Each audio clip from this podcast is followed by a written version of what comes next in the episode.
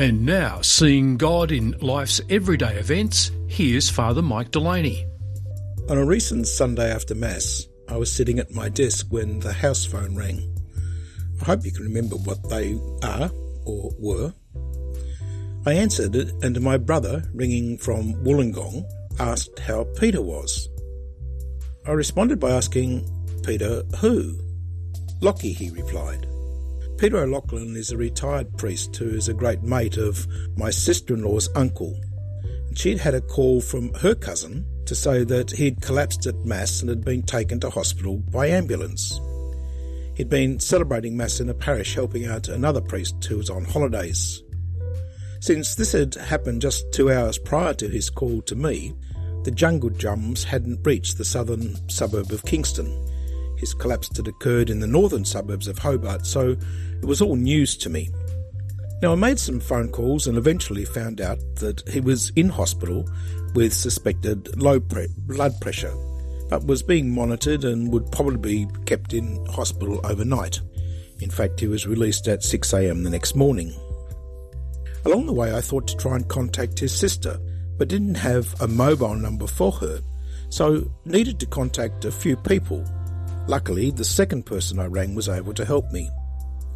I left a message on her voicemail with details as I knew them and suggested if she needed any further info to ring me when she got the message. Later in the afternoon, I got a call back from her to say that she'd been to the hospital and that he was okay. But both she and her brother were intrigued as to how I had found out about it so quickly.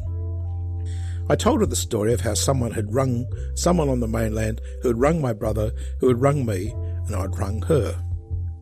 Now, many of us take our phones for granted, and when we actually use them for making and receiving phone calls, we can even sometimes curse them.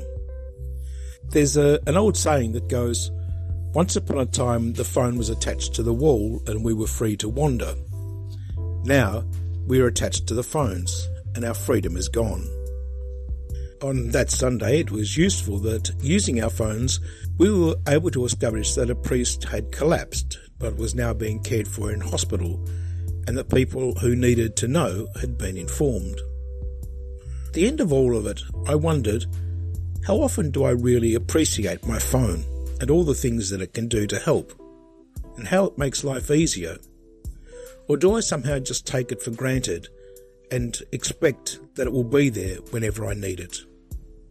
Or is my use of the phone a little like my relationship with God? something that's great when I need God, but taken for granted at other times.